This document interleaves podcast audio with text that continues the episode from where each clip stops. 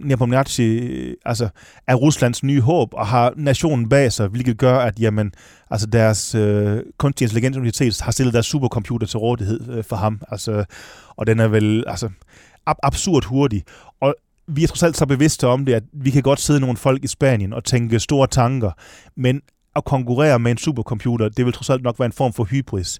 Så vi prøver på at ikke at konkurrere med det, men netop at sørge for, hvordan kan vi overraske det, hvordan kan vi sikre, at det her bliver mand til mand, og ikke computer mod computer, for der har de trods alt den største, hvor vi er ret sikre på, at vi har det, det stærkeste menneske. Peter Heine Nielsen, som du hørte her, er træner for den norske verdensmester i skak, Magnus Carlsen. Peter Heine Nielsen har været Danmarks stærkeste skakspiller i 20 år, og han har kendt Magnus Carlsen siden det norske talent var bare 13 år gammel, og han har været træner for ham i mange år. Peter Heine Nielsen var tidligere træner for en anden verdensmester, nemlig den indiske stormester Vishy Anand, og nu skal Magnus Carlsen med hjælp fra Peter Heine Nielsen forsvare sin VM-titel imod udfordreren, russeren Ian Nepomniachtchi. VM-matchen starter i Dubai om få dage, og det første parti spilles på fredag. Mit navn er Niels Lunde, chefredaktør på Børsen, og jeg er fascineret af mennesker som Magnus Carlsen og Peter Heine Nielsen, der kan eksekvere en strategi i et så komplekst spil som skak. Hvordan tænker sådan nogle mennesker, når det gælder strategi, og kan vi andre lære af dem?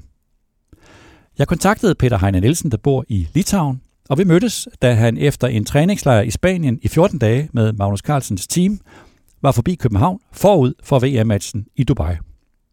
Jeg var nysgerrig efter at tale med Peter Heiner Nielsen om to temaer. For det første, så er Magnus Carlsen unik. Han er en suveræn verdensmester. Så hvad er det, at han er så god til? Og hvad er hans og Peter Heine Nielsens strategi i VM-matchen imod Ian Nepomniachtchi? Der ikke bare er en dygtig skakspiller, men som også har det russiske Skolkovo Universitets supercomputer til rådighed.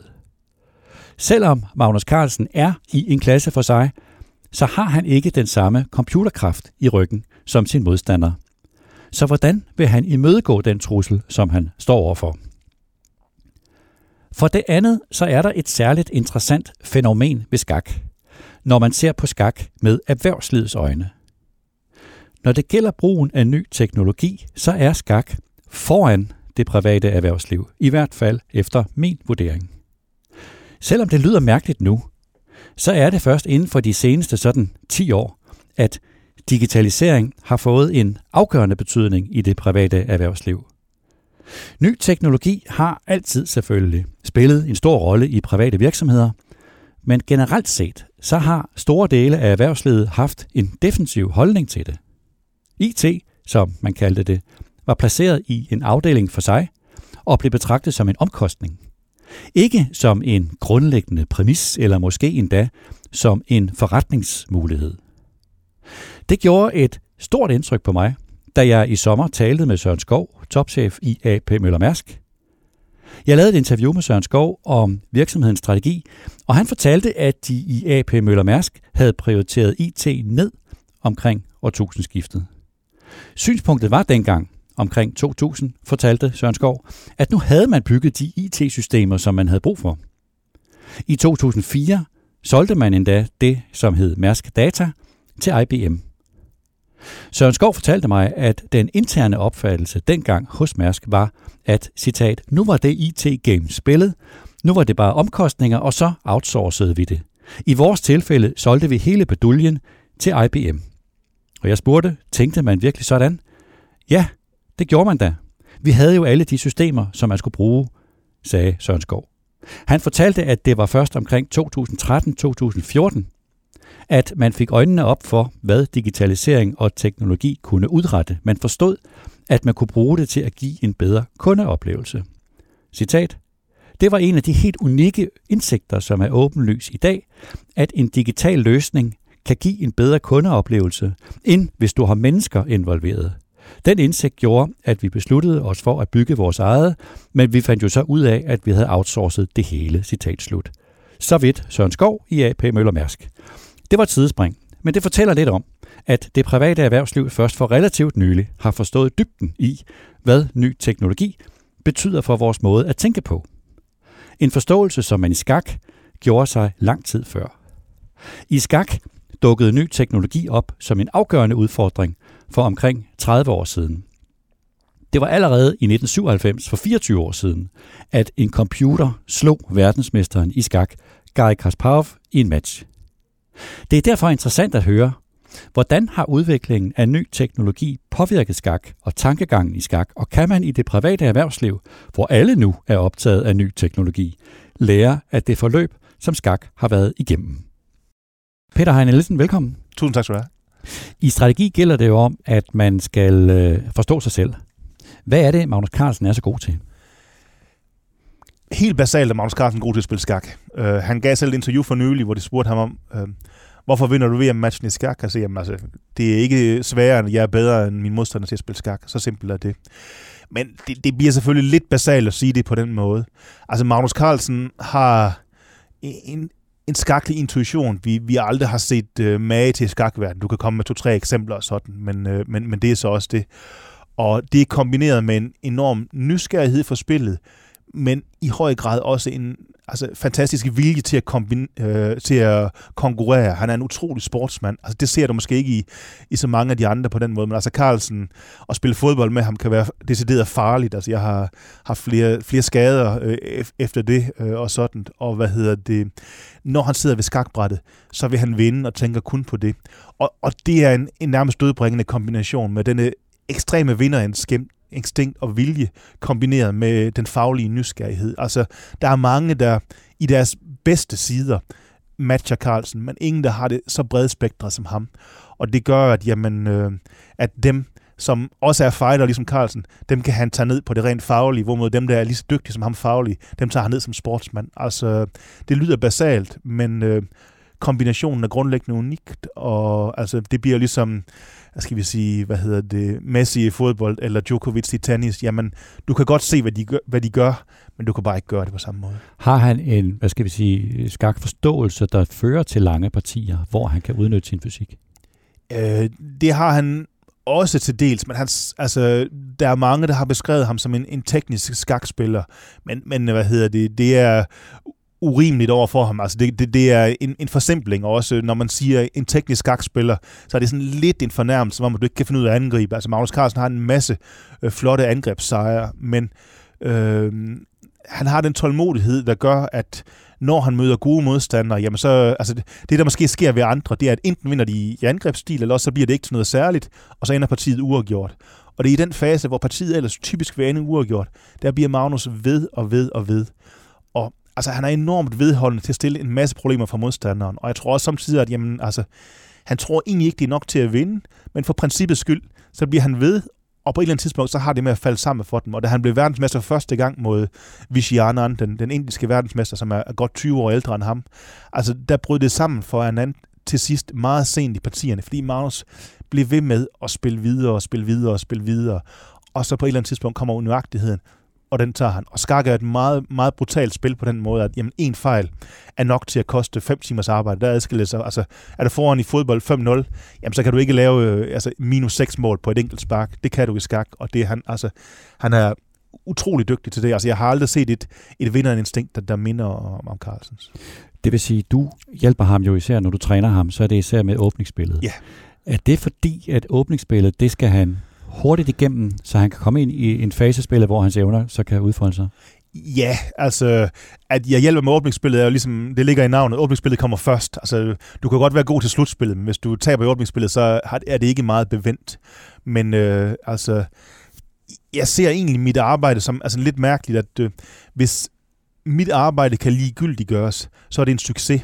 Altså, da jeg arbejdede for, for Anand tidligere, som jeg har nævnt, Øhm, der prøver vi på at maksimere fuldt i åbningen og lægge enorm pres på modstanderen direkte fra start. Og hvad hedder det? Det er mere, hvis du, sådan, hvis du møder ligeværdige modstandere, så kan det være en måde at maksimere på. Ved Carlsen er det anderledes. Vi ved, at han er den bedste. Så for os handler det om, hvis vi kan minimere betydningen af åbningsfasen, så har Carlsen endnu større fordel senere. Så det er, vi, vi er grundlæggende meget bevidste om, at hvis vi kan sørge for, at den fase, vi arbejder på, får mindst mulig betydning, så er det faktisk en succes. Øh, det, det lyder måske lidt mærkeligt, men det giver mening, når han er så god, som han er. Du har fortalt mig, at I har også arbejdet med åbningsfasen, netop for at modstanderne ikke skulle regne det ud, at de kunne, hvis de havde en chance for at forstyrre ham, så var det i åbningen. Jamen altså, jeg tror hurtigt, de andre fandt ud af, at Carlsen var en bedre skakspiller end dem, så jo mere man kunne gøre ud af åbningsfasen, des bedre. Altså, anden fik en revancematch mod, mod Carlsen, og den udnyttede han egentlig ganske godt ved at øh, altså at finde en strategi, hvor åbningsfasen fik størst mulig betydning, og det var helt klart ukomfortabelt for Magnus. Han vandt så alligevel, fordi han var en klart bedre spiller, men, men det gav os nogle problemer, og der har, har vi selvfølgelig arbejdet meget på, at, øh, at Magnus også skal være dominerende i åbningsfasen. Altså, men det er ikke sådan, fordi at vi, det er det, vi primært vil, men det er lidt som, altså, øh, jeg kan huske min, min, min gamle øh, spilteoribog fra, fra universitetstiden, sagde, at jamen altså, øhm, hvis du har verdens bedste forhånd, så vil modstanderen altid spille dig i baghånden. Så sørg for at gøre baghånden bedre, så bliver de tvunget til at spille dig i forhånden af til, og så kan du udnytte den. Og det er grundlæggende det samme, gør, vi har arbejdet på, at jamen, i de seneste par år har vi udviklet hans åbninger meget, og af til vinder han der i åbningen. Og det er så blevet sådan en trussel, at de af til glemmer, at øh, der er måske faktisk noget, han er, han er endnu bedre til. Så det er vi vældig bevidste om, øh, men øh, ja, det kunne man frygte, at modstanderen også er. Så når I træner og I har lige været i, i træningslejr i Spanien op til, til den nye VM-match, så er det sådan nogle ting, man er bevidste om og hele tiden arbejder med? Ja, altså primært så, altså før en VM-match, er det, er det åbningstingene, vi, hvad hedder det, vi prøver på at kortlægge. Altså, vi ved, at hans modstander har et, et stort team, der altså, har russisk statsstøtte og altså, flere altså, milliardforetagende, der, der, der, der, der det, har sagt, det er vigtigt, at, at titlen kommer tilbage til Rusland. Så vi ved, at vi er oppe mod et hårdt stykke arbejde, så vi prøver på at lægge strategier, der, der gør, at, øh, at det ikke bliver afgørende, så det igen bliver, bliver mand til mand.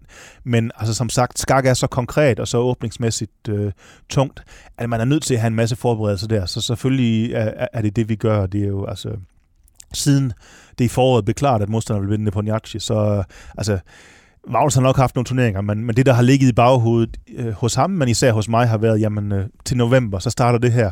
Hvad, hvad, hvad skal vi have strategier der? Så øh, altså, det er det, det har handlet om for mig og fem-seks andre folk i et halvt år. Så vejen igennem den modstander, der venter, og du har også fortalt mig, at der er også et mm. helt universitet øh, ja. øh, i, i Rusland med kunstig intelligensfakulteter øh, i baghånden, det er at bringe partierne ind i et terræn, hvor man kan komme udenom det, i, i høj grad, altså nu nævner du selv øh, Skolkov Universitet, altså øh, Nepomniachtchi altså, er Ruslands nye håb og har nationen bag sig, hvilket gør, at jamen, altså deres øh, kunstig intelligens universitet har stillet deres supercomputer til rådighed øh, for ham. Altså, og den er vel altså, ab- absurd hurtig. Og vi er trods alt så bevidste om det, at vi kan godt sidde nogle folk i Spanien og tænke store tanker, men at konkurrere med en supercomputer, det vil trods alt nok være en form for hybris. Så vi prøver på at ikke at konkurrere med det, men netop at sørge for, hvordan kan vi overraske det, hvordan kan vi sikre, at det her bliver mand til mand, og ikke computer mod computer, for der har de trods alt den største, hvor vi er ret sikre på, at vi har det, det stærkeste menneske. Så, så altså, øh, vi gør det til en meget øh, computermæssig og åbningsmæssig ska- øh, diskussion, men skak er trods alt primært to mennesker, der, der spiller mod hinanden, og vores strategi handler i høj grad om, at øh, minimere den anden fase. Altså, mit job er at ligesom Magnus kommer relativt uskat igennem åbningsfasen. Altså, jeg har sammenlignet det nogle gange med, altså lad os forestille dig cykelløbet Tour de France. Der, der er cykelrytter, og altså, jamen, hvis du kommer hen til bjerget kun 10 sekunder efter ham den anden, så kører du fra ham. Og det er grundlæggende det samme. Altså, vi skal undgå, at øh, det ikke kendrer fuldstændig. Og gør det det, jamen så er resten op til Magnus. Og han, øh, han er ikke i tvivl om, at han er den bedste, hvis vi kommer til den fase. Så altså, mit job er ikke at, at vinde VM-match for ham. Mit op, job er, at han ikke øh, taber den direkte ud af åbningen, og det er det, der er succeskriteriet. Har hans skakforståelse ændret sig over tid? Ja, det har det selvfølgelig. Altså, øh, der er forskel på, hvilken skakforståelse du har som, som 13-årig og, og, og, og som 30-årig. Men altså, hans første skakbog var en af danske Bent Larsen, som er vældig positionelt baseret, og det kan man stadigvæk se i hans tankegang, at han er, hvad skal vi sige, en af de sidste lidt klassiske skakspillere. Altså han er en af de få fra den unge generation, der siger, at du skal selvfølgelig også studere de, de klassiske mestres partier. Jeg ved ikke, om jeg er enig i det, men, øh, men lad os blive ved, hvad han siger. Altså, så altså jeg tror nok, at øh, det, man er vokset op med, det sidder så dybt i en, at det kan ikke ændres fuldstændig fundamentalt. Og ser man på nogle af de unge spillere nu, jamen altså, de har ikke øh, læst bøger stort set, de har kun øh, spillet med en computer eller set YouTube-videoer, og det bliver selvfølgelig en anderledes stil. Men det betyder ikke, at Magnus ikke har absorberet en, en masse ny viden, og selvfølgelig ændrer det en masse retninger. Men jeg tror, altså grundkernen er stadigvæk øh, en klassisk øh, skakforståelse baseret på, sådan, på, på, de, på de klassiske mestre. Og når man vejer det op mod hans modstandere og hans konkurrenter, hvordan oplever I, oplever I, at de forsøger at kopiere ham. Altså nu, han er unik. Jeg ved ikke, om man kan kopiere ham, men måske de forsøger det. Hvordan, hvordan håndterer konkurrenterne fænomenet, Magnus Carlsen? Jamen, det gør de jo lidt på forskellige måder. Altså, som jeg nævnte, øh, altså, der er jo nogen, som, som Anand, der ligesom går ind og tager en meget øh, konkret beslutning om, okay, jeg kan ikke kopiere ham, men jeg kan prøve på at genere ham mest muligt og lave en strategi, for det er sådan en, en lidt kunstig strategi. Altså, nu ser jeg også amerikansk øh, basketball, der ser man også samtidig, at, øh, at de, der kommer nogle meget specifikke strategier mod nogle, nogle stjernespillere og gør, gør nogle vældig underlige ting, fordi det virker konkret mod den person. Men der er også mange fra den nye generation, som tænker, jamen, jeg gør bare ligesom Magnus. Og altså den idé om at blive ved med at presse folk enormt længe øh, og tålmodigt, det ser man hos mange af, af de unge spillere også. Jeg tror, det hænger lidt sammen med også, jamen, altså, de er vant til at spille lynskak på internettet og så videre, og altså, øh, det giver et anderledes form for flow, i forhold til dem, som øh, trods alt er vokset op med, altså kun at spille nogle mere, hvad hedder det, lange partier sådan. Så der er en, øh, en, en ny generation, som Magnus vel er den, er den første, og det er klart, de prøver på at kopiere ham, men... Øh, er han så unik, at han ikke kan kopieres? Ja, altså det er jo selvfølgelig frygten, at øh, forestille dig, der kom en, som øh, kunne præcis kopiere Magnus, og derudover var bedre i åbningsfasen. Øh, så ved jeg ikke, hvad vi vil gøre. Men han findes heldigvis ikke i øjeblikket, og derfor er det ikke noget stort problem. Så det tyder på det. Altså, det bliver det samme. Øhm, altså, hvorfor kopierer du ikke øh, Messi, Eriksen og sådan? Altså, vi kan jo alle sammen se den, og, men det er svært at udføre i praksis, og jamen, de kan godt prøve at kopiere Magnus, men altså, skak kan måske for andre se ud som en, en vældig akademisk ting, hvor man tænker sig om, og så træffer man en fornuftig beslutning. Men når det bliver til en sport, så sidder de der, og de, man bliver træt efter, efter tre eller fem timer og så videre. Ho- hovedet kører langsommere, og du er nervøs. Så bliver det instinkter og sådan, og der øh, forsvinder rationaliteten, og så kommer det til at køre på, på mere intuitive ting, og det kan du ikke kopiere. Altså, jeg tror godt, altså, du kan fint kopiere Magnus, så længe der ikke er pres på, så længe der ikke er en modstand over for dig, og sådan, så vil du kunne finde de samme træk som ham. Men det bliver ligesom, skal man sige, i øh, laboratoriet. Når du først kommer ind i arenaen, så kan du ikke. Når han så spiller partiet, og skal bringe det ind i, i, i steder, hvor han har bedre forudsætninger øh, for at være. Kan du nævne et parti, hvor det lykkedes? Altså, der er forhåbentlig mange, men øh, det, der lykkedes allerbedst, vil jeg nok sige, det var VM-omkampen øh, sidste, øh, sidste i 2018, seneste VM mod Fabiano Caruana. Man skal forstå, at altså grundlæggende stød, altså, det er et karrieredefinerende øh, moment. Øh, udfordrer den næstbedste i verden, har presset Magnus til den yderste. De har spillet 6-6, og nu skal det hele afgøres i, i omkamp. Så de spillede 12 partier, de spillede alle 12, sammen er endt Alle sammen endte remis ret øh, unikt. Det er ikke sket før i historien, og det var egentlig en spændende match, men også altså, begge spillere er trætte, alle hans teams er trætte og så videre. Var I, undskyld, afbryder, var I på det tidspunkt overrasket over, at at modstanderne havde klaret 12 uafgjorte partier? Ja, altså det, det var ikke det, vi umiddelbart håbede på, men, men altså, det må man jo korrigere for undervejs, så Magnus har været i omkamp før, så vi var godt klar over, at det kunne ske. Men øhm, altså, der lykkedes strategien fuldstændigt. Og igen, at øh, vores forberedelse var egentlig kun de første 4-5 træk, men det, der var lykkedes for Caruana utrolig godt i matchen, var at blokere Magnus. Altså han havde nogle dybe forberedelser, som Magnus ikke rigtig kunne komme udenom. Øhm, og der tog vi så lidt en chance og spille et ganske overraskende træk i træk 4, hvor vi tænkte, at overraskelsesværdien er så stor, at det kan han simpelthen ikke have tænkt over. Øh, og ganske rigtigt, altså hvis de nu havde haft to timer til rådighed, så havde Caruana måske tænkt en halv time og fundet en rigtig løsning. Men her er det sådan et halvtimes parti, øh, fordi det er omkamp, og så er der kortere tid, og så reagerede han impulsivt, og Magnus fik sin, sin lille fordel.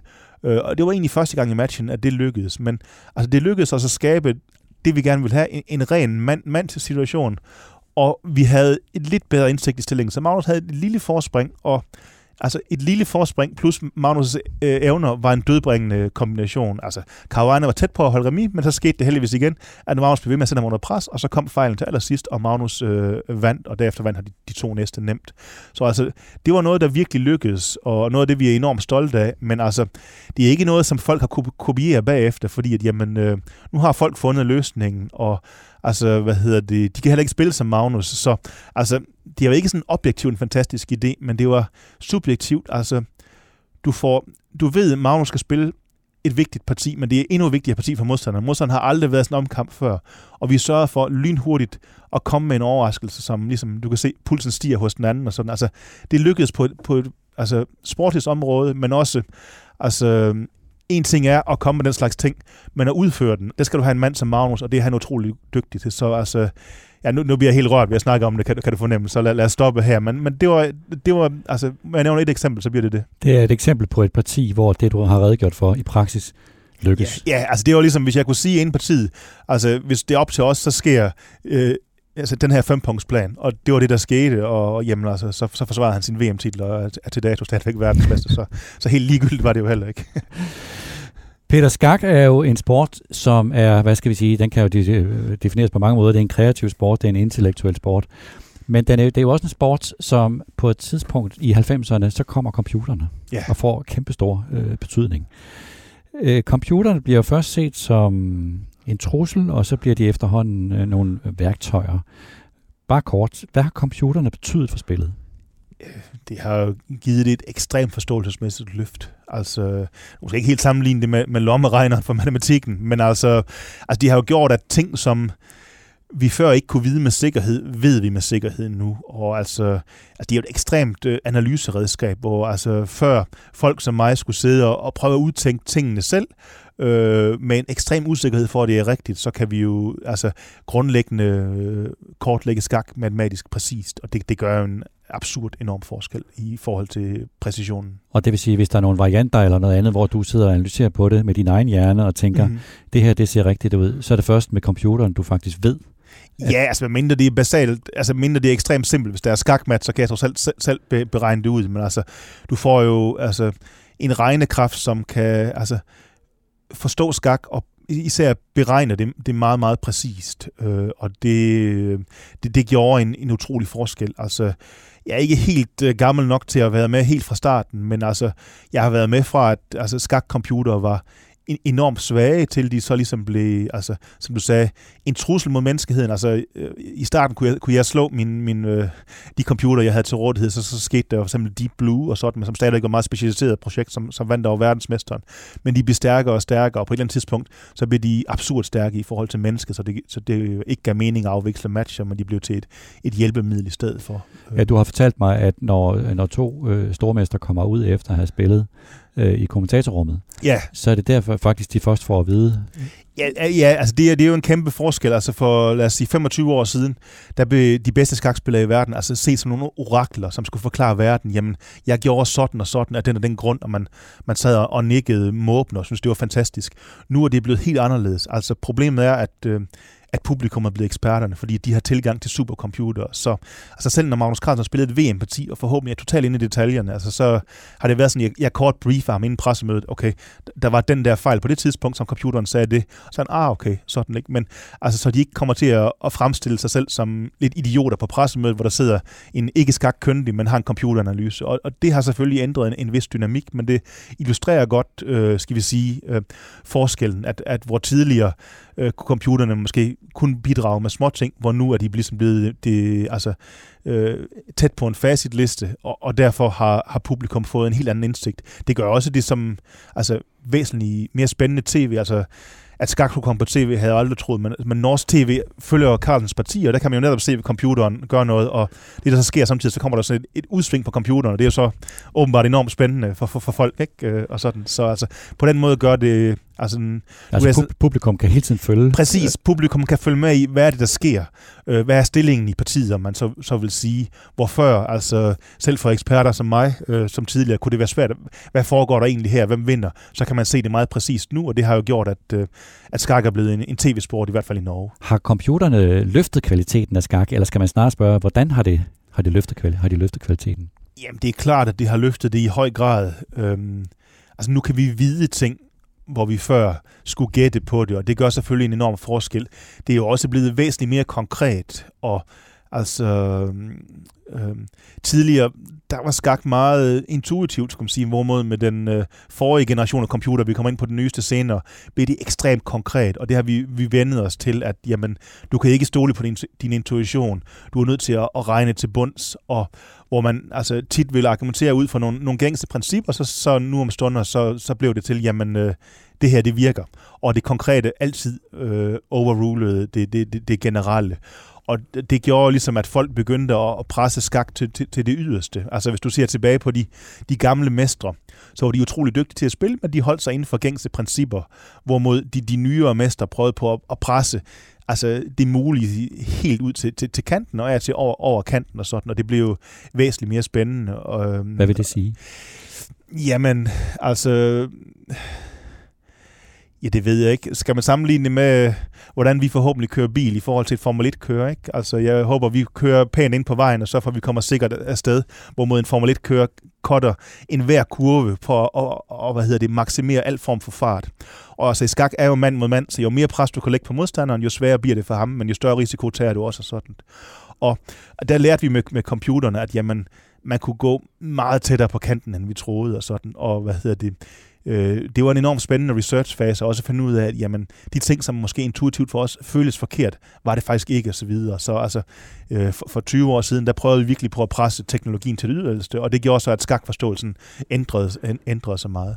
Så computerne har i kraft af deres øh, regnekraft løftet kvaliteten af, af skakspillet? I, I høj grad, ja. Så sker der jo noget, Peter, i 2017. Ja. Noget voldsomt. Helt vildt.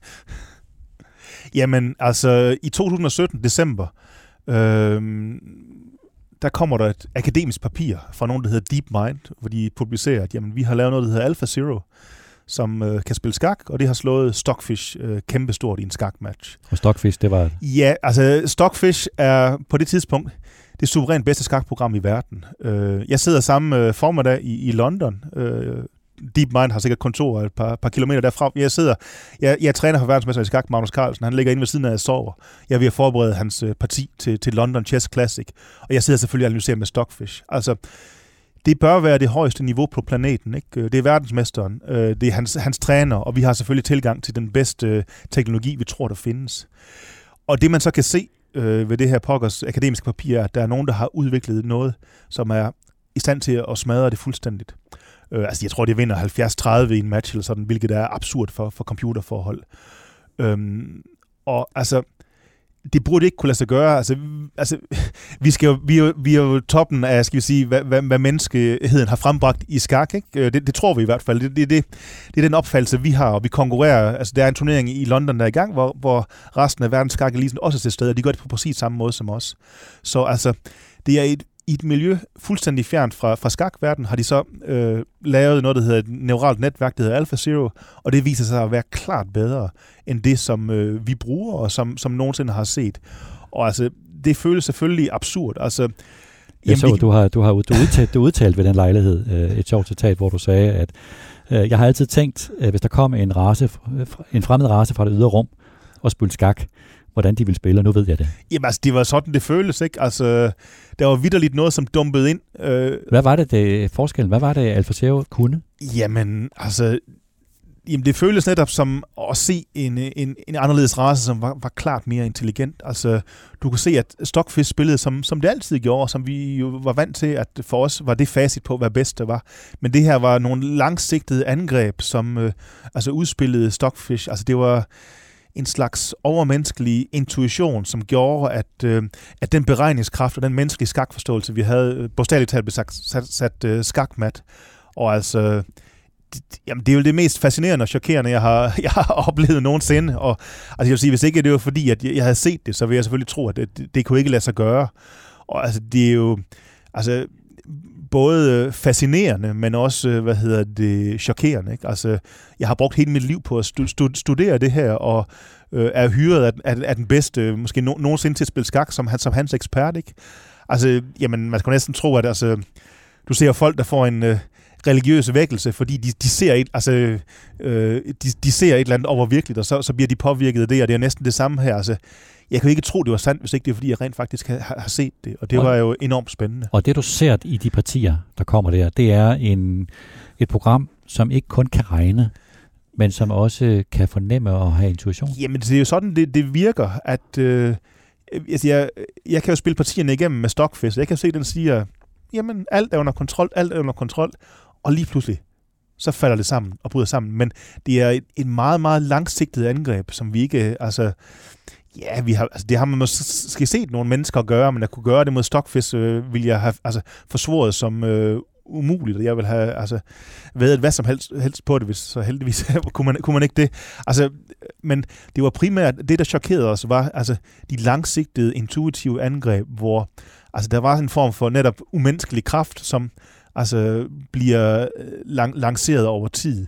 Og altså, det var ekstremt fascineret, og det var en, en fantastisk øh, fredag i, i turneringen, der kan jeg huske. For altså, selvfølgelig øh, gik folk op i at vinde den der skakturnering, men altså, det alle snakkede om, øh, var selvfølgelig øh, Alpha Zero, og hvad var det? Og det var vidderligt.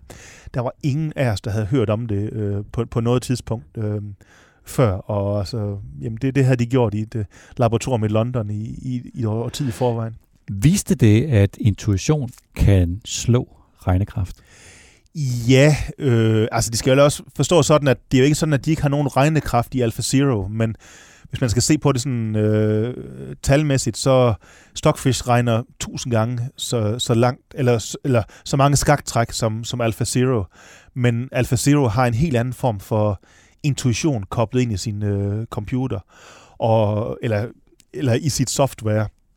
Og det var selvfølgelig enormt svært for os at, at forstå. Altså, det var et, et chokerende møde, og vi brugte selvfølgelig meget energi på at både analysere dets partier, men også forstå teknologien og så videre. Og, øh, jeg sørgede for at spise frokost med nogle af udviklerne, som jeg så åbenbart havde kendt fra, fra, fra, fra 30 år siden, uden at, uden at tænkt mere, mere om det, fordi det var en af dem var sådan en, en ja, skakspiller, dengang han var, var helt ung og sådan.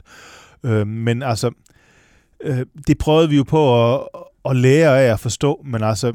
Men da du så begyndte at forstå det, og, ja. og sætte dig ind i det, hvad fandt du så ud af?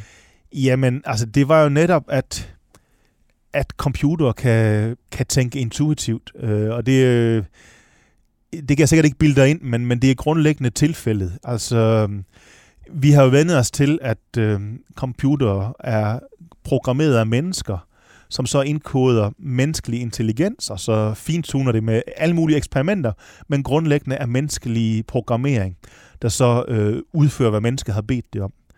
Øh, men det er det her ikke. Altså, øhm, AlphaZero har ikke nogen menneskelig programmering. Det har det selvfølgelig i baggrunden, men grundlæggende er det et skakprogram, som har spillet skak med sig selv, og så har det lært af sine fejl. Og altså, øhm, man kan jo se de tidlige stadier, der spiller det som begynder, det sætter brækker i slag, det laver tilfældigt, altså til at starte med flytter det tilfældigt rundt, men så ser det, okay, hvad virkede, og hvad virkede ikke. Og altså, øh, at det skulle fungere, det virker absurd, men altså det her, at Google ejet har en ekstrem beregningskraft, så det bliver ved med at spille mod sig selv og blive stærkere og stærkere.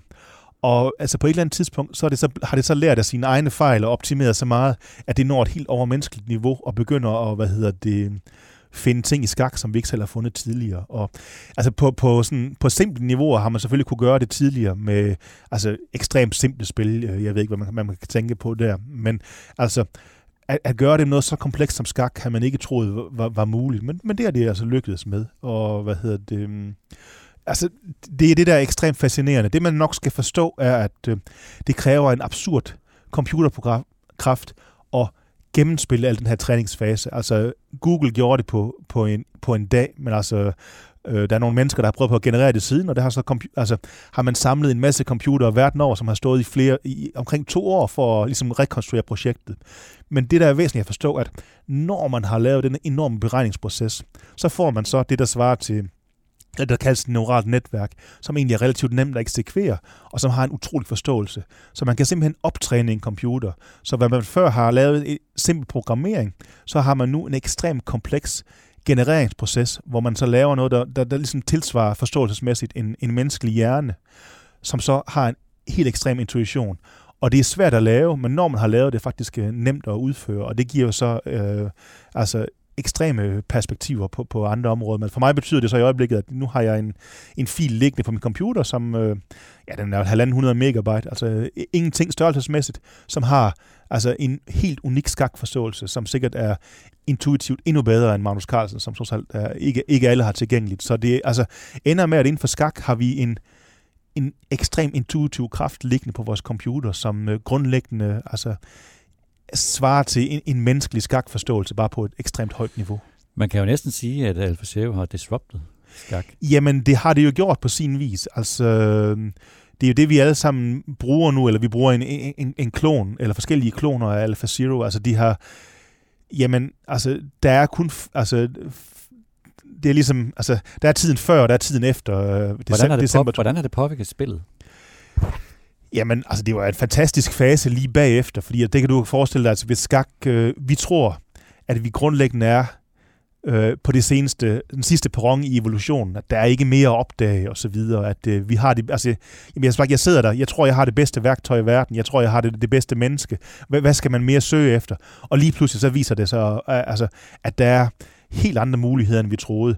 Øhm, til menneskets, skal vi sige, kado, skal man sige, at vi har trods alt kortlagt det relativt godt, så det var ikke sådan, at vi så pinlige ud, men det trods alt, altså, altså, øh, altså hele 2019, da det blev offentligt tilgængeligt, øh, det, det software, altså der var jeg rundt og researchede skak, altså det, altså altså, den nye teknologi til, til gamle problemstillinger, og det var en, en fantastisk fornemmelse. Det var som at få et, altså, en helt ny teknologi til at øh, hvad hedder det, belyse gamle problemstillinger, og hvad hedder det, altså det var fantastisk, hvor man faktisk fandt, altså nogle gange vi man bekræftet, andre gange fandt man nye idéer og nye tanker. Altså, øh, grundlæggende er det et, et teknologisk kvantespring, der gør, at øh, problemstillinger, som vi har altså, været låst fast i, og så videre, lige pludselig kunne belyses på en anden måde, og, og, og det, jamen det, er nærmest, altså det er jo nærmest ubeskriveligt, hvad, hvad det gav af, af nye muligheder, og også hvor, hvor spændende det, det var. Kan du nævne et eksempel på, hvordan det konkret har påvirket skak? Jamen, øhm, altså, nu, nu er det jo et dansk program, så hvad hedder det, altså Bent Larsens, øh, vores, vores helt stør, store spiller, idé om, øh, om randbundeangreb, at de var undervurderet. Øh, det har han posthum fået ret i. Altså, Alpha Zero elskede øh, den slags øh, ting med at, at være meget mere offensiv med sin, med sin randbunde. Og det var et godt eksempel på, hvad øh, neurale netværk vurderede klart bedre end klassisk øh, skakteknologi, fordi at øh, de har sikkert været biased af mennesker har programmeret dem. Og det er noget det der er det fantastiske ved den nye teknologi, at det er ikke programmeret mennesker. De har genereret al viden selv.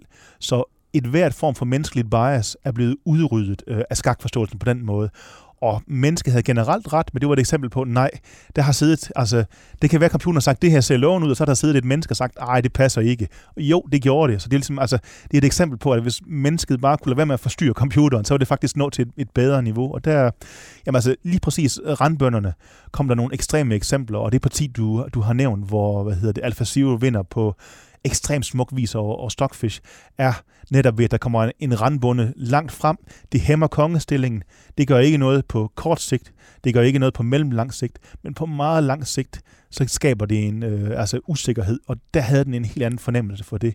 Og der er ting der, som vi også kan se, altså, øh, skal jeg ikke afsløre alt for meget i Magnus, men altså man kan se, at der har han ændret sin forståelse af, okay, det her det er meget farligere, end jeg troede, og sådan. Ja, han har udtalt i et berømt citat, Magnus Carlsen, Um, in essence, I have become a very different player in terms of style than I was a bit earlier. Ja, jamen altså, det er også det, altså, Magnus er jo ekstremt nysgerrig, og, og kompetitiv, så så snart der er en ny viden, jamen, så absorberer han den, og hvad hedder det, han har selv formået at, at bruge den på ekstremt smuk vis. Altså for 2019, øh, der var han, han var måske ikke first mover, men han var egentlig første, der forstod lynhurtigt at gribe de nye idéer og bruge den, før modstanderen nåede at forstå den. Og der har han øh, altså lavet nogle eksempler, som måske ikke er lige så smukke som Alpha Zeros, men ikke, ikke langt fra på sin vis. Altså, så øh, jamen, når man er så god som ham, så er det også væsentligt, at man ikke øh, altså, fuldstændig sidder fast i sin skakforståelse og ændrer den, og det er han egentlig øh, dygtig til og sådan. Så hvad hedder det? Øh, men det er klart, at altså, nogle af de dynamiske ting i skak er blevet forstærket med, med Alpha Zero. Så nu er der så kommet en fase siden, hvor Alpha Zero desværre også utrolig god til at forsvare sig, så har forsvarsspillet også lært noget af det og sådan. Men altså, det har højnet niveauet ekstremt, og også øh, udludet nogle af de fejl, som øh, den menneskelige intuition altså havde, havde, trods alt havde, havde, havde taget forkert af. Så Peter, vi nærmer os afslutningen. Og det store øh, spørgsmål er jo, hvordan teknologi, altså hvordan har computerne, både den første generation, hvis man kan kalde dem det, og så den nye generation, især AlphaZero, påvirket den strategiske tankegang i skak? Jamen, den har, altså, AlphaZero har påvirket det enormt meget. Øh, vi er blevet meget klogere, og vi har altså dels fået altså sagt, nye værktøjer, som øh, altså, øh, en, en, en computer, som har det, der svarer til menneskelig intuition, kombineret med ekstrem regnekraft. Altså typisk har det jo været sådan, at øh, jeg har haft en ekstrem regnekraft til rådighed, og så har jeg brugt min egen menneskelige intuition. Men den er jo ikke øh, lige så stærk, og derudover så går der noget galt i, i, i fasen over til computeren og sådan. Og det her bliver ligesom koblet sammen og giver en, en helt anden øh, øh, øh, værdi. Hvor man kan også sige, at øh, hvor den tidligere teknologi har kunne hjælpe mig med mine idéer, øh, så den nye teknologi har sin egen idé om, hvor jeg skal søge, så den fortæller mig, hvad skal jeg kigge efter, hvor jeg tidligere selv skulle lave de vurderinger. Og med alt respekt for mig, jamen, øh, så tyder det på, at den kan noget, som, som den menneskelige ikke kan på sin vis.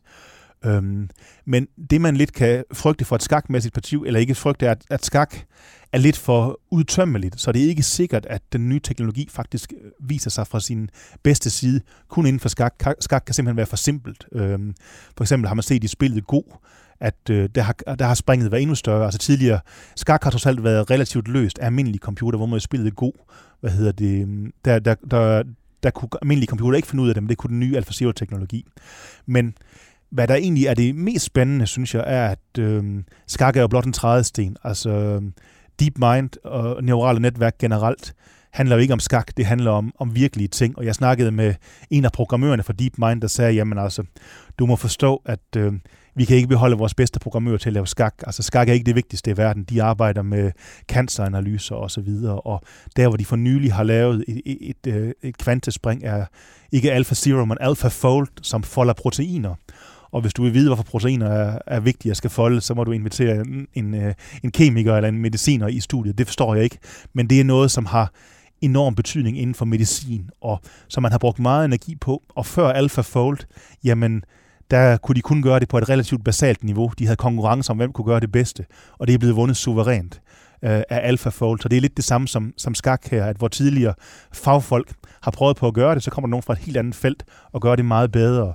Og det skaber jo enormt spændende perspektiver om øh, den teknologi, som har revolutioneret skak, som trods alt er et sort-hvidt univers, kan det bredes ud i verden. Altså forestil dig, øh, jeg sidder som skak-analytiker og prøver på at løse problemer, og det får hjælp fra kunstig intelligens. Men hvis en øh, cancerlæge kunne gøre det på samme måde, altså han kan, altså han kan bruge, hvad hedder det, han må bruge sin egen intuition, og han bruger sikkert noget beregningskraft nu, men du kan jo forestille dig et, på, altså et neuralt netværk, som har set øh, samtlige verdens cancerdiagnostikker og har lært af dem. Altså det vil få en helt anden kraft. Vi skal ikke stole blindt på dem. Vi skal også have et menneske, der gør det, men det kan give dem utrolige værktøjer. Og jeg ved, de bruger det inden for jura og for, hvad hedder, hvad hedder det, øh, automatiske bilkørsel, etc. etc.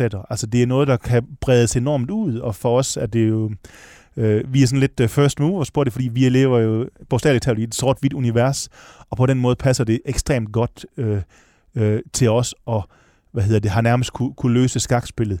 Men øh, altså, deep mind og neurale netværk har ikke noget med skak at gøre. Det er meget, meget større end det, så det er noget, der bliver enormt spændende for fremtiden. Men læren fra skak i hvert fald er, at teknologi også kan fremme intuition og spille op mod regnekraft, og også at det kan stimulere en kreativitet til at hjælpe med at lede efter nye idéer? I allerhøjeste grad. Altså, det har åbnet helt, helt nye øh, muligheder, og hvor, altså, jeg tror meget tidligt snakkede du om, at øh, øh der var folk, der var bange for teknologien, for i skak specielt, fordi det vil ligesom øh, lukke det ned og gøre det mindre kreativt, så har det været helt anderledes. Altså, det synes jeg, at det, det åbner enorme øh, muligheder og har gjort skak øh, meget, meget mere spændende. Altså, året 2019 vil for mig altid stå som det, det, det mest spændende øh, kreativt i skak, netop fordi at der kom øh, tilgang til denne altså ekstremt nye øh, viden, så hvad hedder det, altså jeg glæder mig enormt til, hvad der kommer til at ske på, på, på andre felter, selvom jeg måske ikke vil forstå det, så tror jeg, det kan have positive effekter. Altså det er enormt spændende. Peter Heine Nielsen, tusind tak, fordi du ville komme. Det var en fornøjelse. Og held og lykke i VM, Mats. Ja, tusind tak skal du have. Det kan vi få brug for. Det var min samtale med Peter Heine Nielsen, jeg må indrømme, at jeg er fascineret af det, jeg lige har hørt. Jeg er fascineret af den VM-match, der starter nu, hvor Magnus Carlsens unikke skakforståelse skal op imod en modstander, som han ganske vist kender rigtig godt, og som han har spillet imod helt fra den gang, at de var små drenge, men som nu har en ukendt computerkraft i ryggen. Kan det lykkes for Magnus Carlsen og Peter Heine Nielsen at føre partierne ind i et terræn, hvor det bliver en dyst mellem to mennesker, og hvor de så at sige får neutraliseret den teknologiske fordel, som Ian Nepomniachtchi har i udgangspunktet. Jeg er også fascineret af det, som Peter Heine Nielsen fortæller om Googles skakprogram AlphaZero. I et erhvervsliv, hvor det rationelle har fyldt meget i de seneste årtier, vil man få brug for mere intuition i de kommende år. Og kan mennesket få en uventet hjælp til det fra ny teknologi? Jeg talte med Martin Reeves her i podcasten for nylig. Martin Reeves, der er formand for BCG Henderson Institute, var i Danmark for at tale om sin nye bog The Imagination Machine. Og han talte om, at vi lever i en tid, hvor en virksomheds konkurrencefordel holder i kortere og kortere tid. Og derfor får vi brug for mere imagination, som han kalder det. Måske er det det, som skak fortæller det private erhvervsliv, at intuition har en chance over for det rationelle. Også i en tid, hvor ny teknologi fylder mere. Og også at ny teknologi kan hjælpe med ikke kun at udvikle nye idéer, men også med at fortælle, hvor henne at man kan søge efter nye idéer. Hvis du, kære lytter, har forstand på skak, vil jeg anbefale at spille det parti, som Peter Heine Nielsen og jeg talte om, igennem. Hvis du googler AlphaZero og Stockfish og Immortal Sukswang Game, og Suksvang. det skrives ligesom det udtales med Z, Z-U-G, Z-W-A-N-G, så bør du kunne finde det parti. Det er et enestående parti, og alle, uanset hvor gode de er til skak, kan nyde det. Sådan ser det ud, når intuition slår regnekraft. Mit navn er Niels Lunde. Tak til videojournalist Peter Emil Witt, der har redigeret optagelsen. Tak til dig, der lyttede med.